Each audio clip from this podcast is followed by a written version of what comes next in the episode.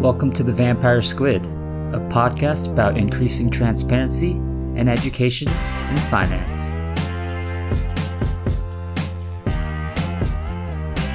This is your host, Alan Lee, and welcome to episode 56 of The Vampire Squid. Today we have on a very special guest, Bethy Hardeman, who's the Chief Consumer Advocate at Credit Karma. And Credit Karma is a company that provides free credit score reports, uh, analysis and insights into your credit score and how you can get that score higher. Uh, and to be honest, you know, I don't even have that good of a grasp on my credit score or what that score represents in my personal finances. So I thought today's episode would be very useful um, to understand, to better understand your credit score as well as how to get that credit score higher. Now, obviously, the credit score is important for applying for credit cards, for loans, and even mortgages down the line. Um, and I had wished I had taken one of these courses in high school or in college. Um, but hopefully you find today's episode helpful so that you can get better on track for your personal finances down the line. And without further ado, here's Bethy. So welcome to the Vampire Squid. I have on a very special guest with me today, Bethy Hardeman. And Bethy is the Chief Consumer Advocate at Credit Karma. Bethy, thanks so much for coming on to the show. Thanks for having me, Alan. Great. Um, so before we dive in into Credit Karma and personal finance, would you mind just giving a quick overview and how you got to become the Chief Consumer Advocate at Credit Karma? Sure, absolutely. Um, so I've been with Credit Karma for almost seven years now. Um, started out writing a lot of content, so kind of a crash course in all things credit and how to best manage your debt uh, and improve your credit health. Um, and, you know, from there, I, I just got used to writing about all of that, talking about it, that it just kind of made sense for me to be more of the consumer face for Credit Karma and um, do interviews and things like that to talk about practical financial advice for consumers. Great. And so, I mean, I wish I had taken a personal finance course in, in high school and in college because, uh, you know, to be honest, I, I don't have that deep of an understanding of it. And it's ironic since I work in finance. um, but, uh, could you just give a quick overview of, you know, why a credit score is so important and, you know, some of the inputs and, and things that people use a credit score for? Yeah, I, I think we all wish that, Alan. Um, and, you know, hopefully it's, something that uh, will just keep getting better and better as more people realize that it's important younger to learn about finances. Um, so when it comes to credit scores, you know, a lot of people think, oh, well, they don't matter. You know, I don't plan on using credit cards, so I don't need to pay attention to them. And and it's all well and good if you don't plan on using credit cards. A lot of people are in that boat. But the thing is, your credit matters for a lot more than just that. I mean, think about it. You're coming out of college, um, renting an apartment for the first time and yes, your credit will get checked in that case.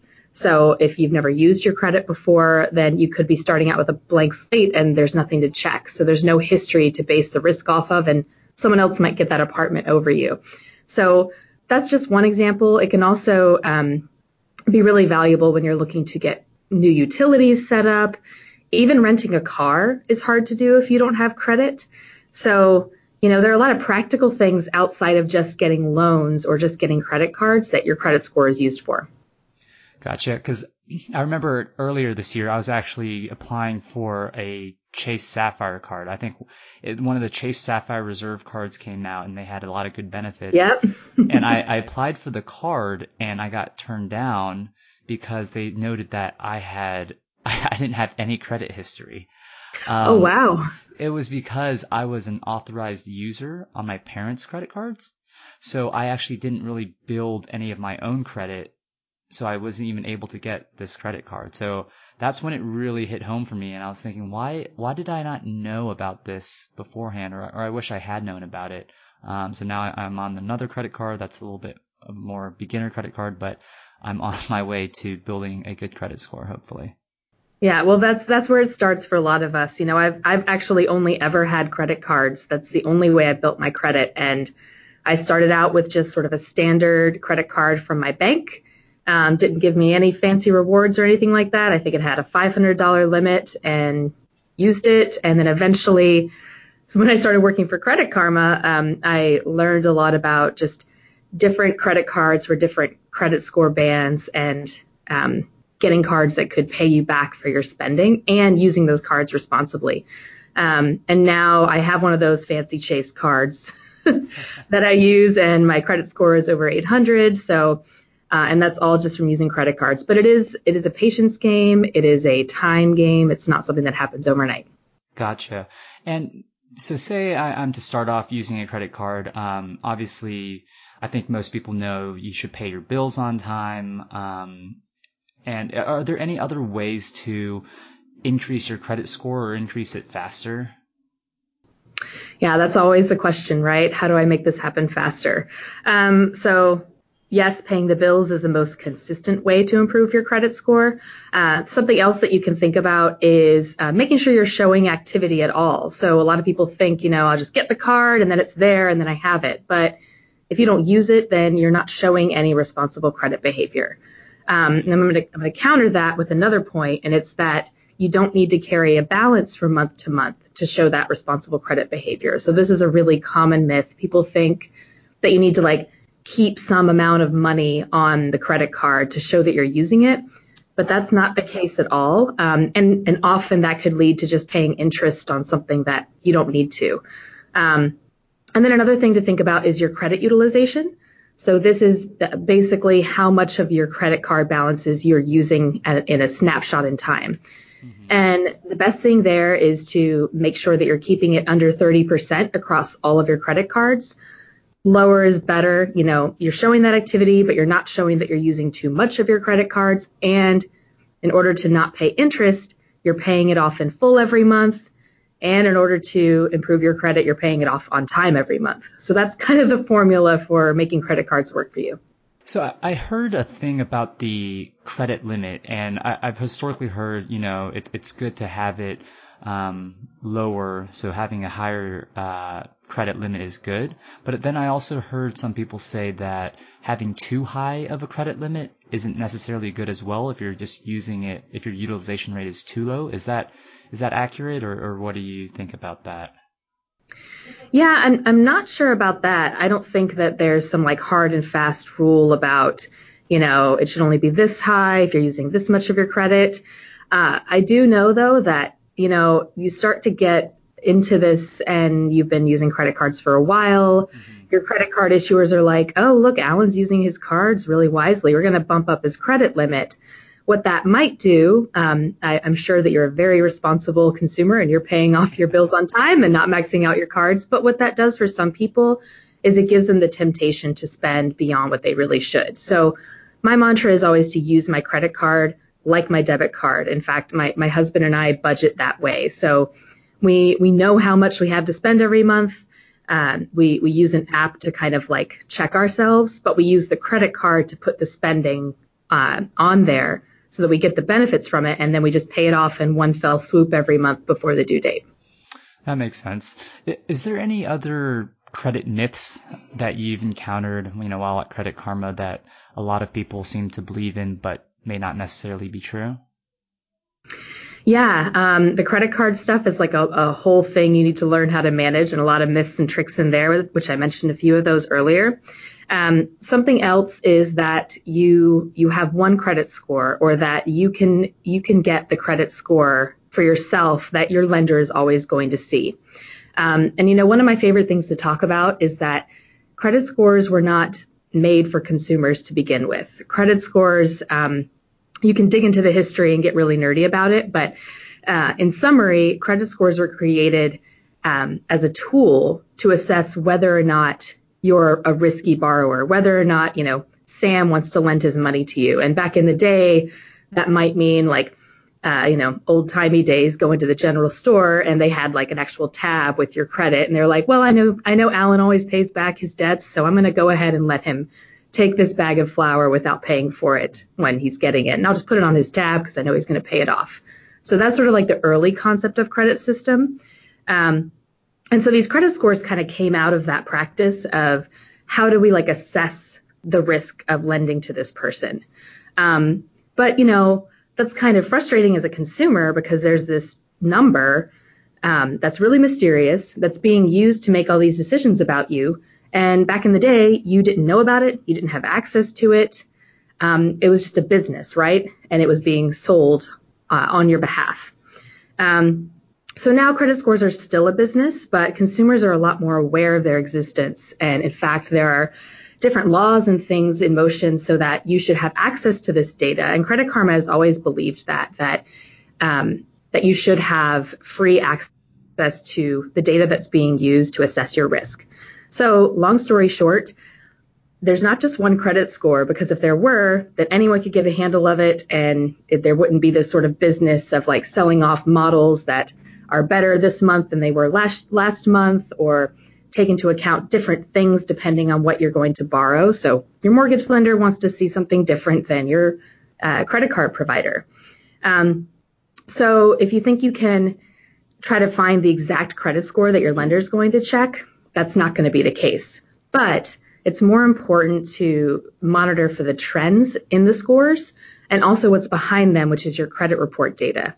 Um, and that's really what, what Credit Karma was founded on is that this data is yours. You should have access to it. But more importantly, you should monitor the trends behind it. So your credit utilization, which is one thing we just talked about that that can change every month. That's something that you can impact actively every month or the debts that you have or if anyone else has opened an account in your name. So, you know, just just track those trends, find a score to latch onto, but know that you don't just have one credit score. Gotcha. And is that credit score the ones that are different? Is that the ones that are different between like an Equifax versus a TransUnion score, or is that what you're referencing?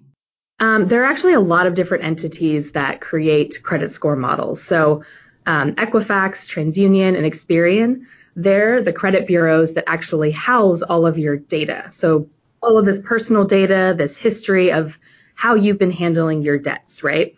Um, and they do have models, credit score models that they've generated off of that data.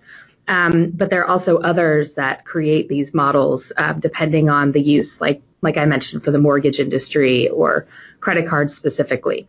Uh, but those companies um, mainly are about housing that data um, and then creating in a way creating a way to assess the risk based on that data. Mm-hmm. Gotcha. So the the point is that you know you want to you want to monitor the trends in your credit score uh, more so than just necessarily one hard and fast number. So that makes sense. Exactly. Yeah. And just curious, you know, there's been obviously a lot of talk with the Equifax hack uh, that's happened, you know, in the last few weeks, where you know millions of people's credit scores were exposed. Um, does that impact Credit Karma at all, or does that impact us, the user? Yeah, I mean, we're we're all uh, technically users of of Equifax. Um, you know, like I said, they house every consumer's data, so so it's not a matter of whether that you've actually gone to their site before and signed up for account, an account. It's that you have a credit record at all. Um, as far as Credit Karma goes, uh, we use Equifax for credit reports and credit scores. So we go and pull that data for you um, on your behalf when you tell us to. But no, that, that data was not impacted at all. In fact, um, it's, it's a really good thing that we're monitoring your credit um, report and scores from Equifax as well as TransUnion because we'll monitor them for you um, on an ongoing basis proactively. So you can pull a new score every week from both of uh, TransUnion and Equifax, but your credit report will actually proactively tell you if there's a new account on your Equifax report or a new hard inquiry on your TransUnion report. And then you can catch uh, potential identity theft quickly, or if it was something that you applied for, it's just a nice check to see, okay, there it is. That's the card that I applied for.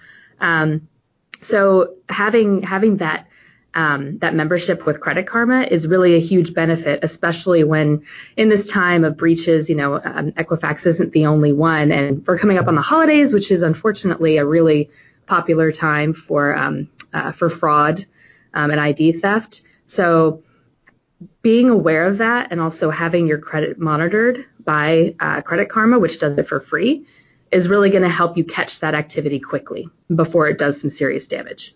Is it bad to open up too many credit cards, or, or is there a limit of how many credit cards one person should own?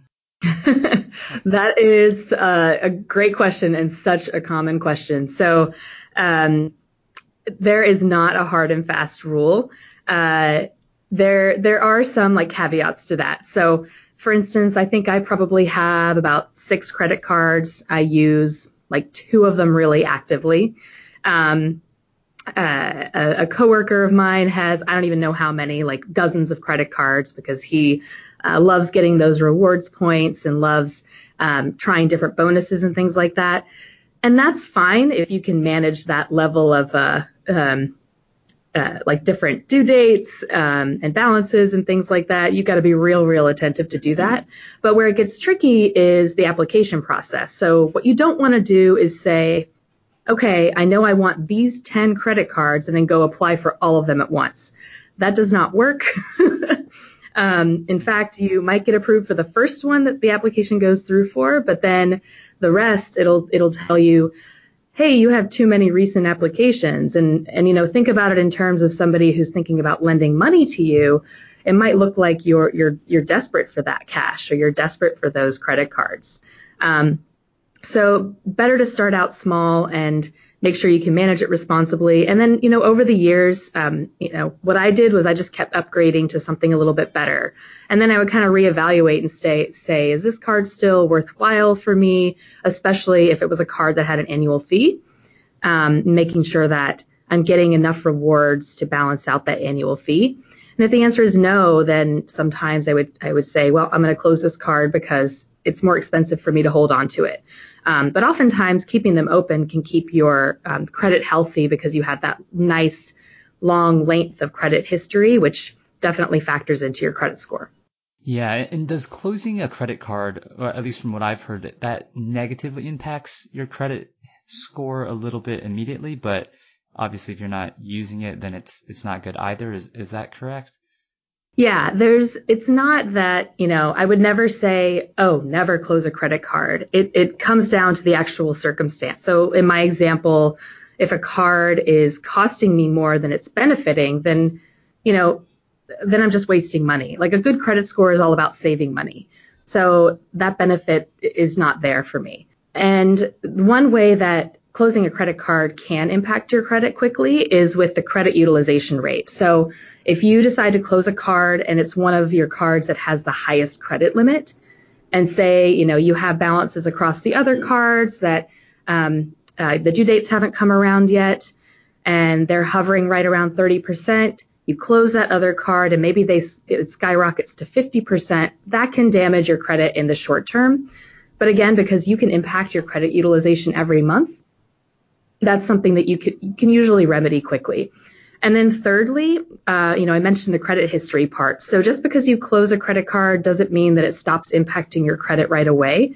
Um, you have like a seven year window in which that card kind of remains in your credit history, your activity on that card. Um, then it's going to fall off your credit report. One exception exception to that, I would say, is some newer scoring models are coming out that um, either favor more recent activities, so they might look at the cards that are more active, or um, in some cases only look at open accounts. So again, it's kind of like uh, it comes down to the individual. It comes down to what your financial goals are. And ultimately, if a credit score is there to help you save money, thinking critically, is this card part of that for me? Or, you know, am I willing to kind of take that small hit? Makes sense. Um, and say, you know, I'm in college and I have my first credit card um, and I'm you know using it for things like eating, maybe going out a little bit. You know, what are your what are your pieces of advice to someone that's either in college or their first job out of college um, in terms of understanding their credit score or, or getting a more healthy score? Yeah, so you got that credit card, that's awesome. Pay it off on time, pay off the full balance if you can, at least the statement balance. Um, so that means that uh, you won't be paying any interest, but the full balance, you know, kind of just wipes the slate clean every month. Um, and then I would say just keep tabs on your credit. So it's actually really exciting early on, especially if that's your first card, um, to see how your credit score is being impacted month over month by your credit behavior, especially if it's positive, of course. um, so use a tool like Credit Karma and track that over time. Because like I said, you can come back every week. And sometimes in those early days, a week can make a difference. You can see those score jumps on a regular basis. And that's, that's really exciting. That's really motivating. Um, and then, you know, also I would say, you know, make sure there's some some budgeting in the mix. Uh, you know, like like you said, you're going to use that credit card for like going out to eat or paying for gas or whatever. Make sure that that card is like cash for you. It's not, you know, you're not spending above what you would normally spend. Um, and then something else to think about is, you know, if you're a college student these days, a lot of you have student loans and you're not paying them back today. Um, you know, you're you're you're living off them in terms of your tuition, maybe room and board.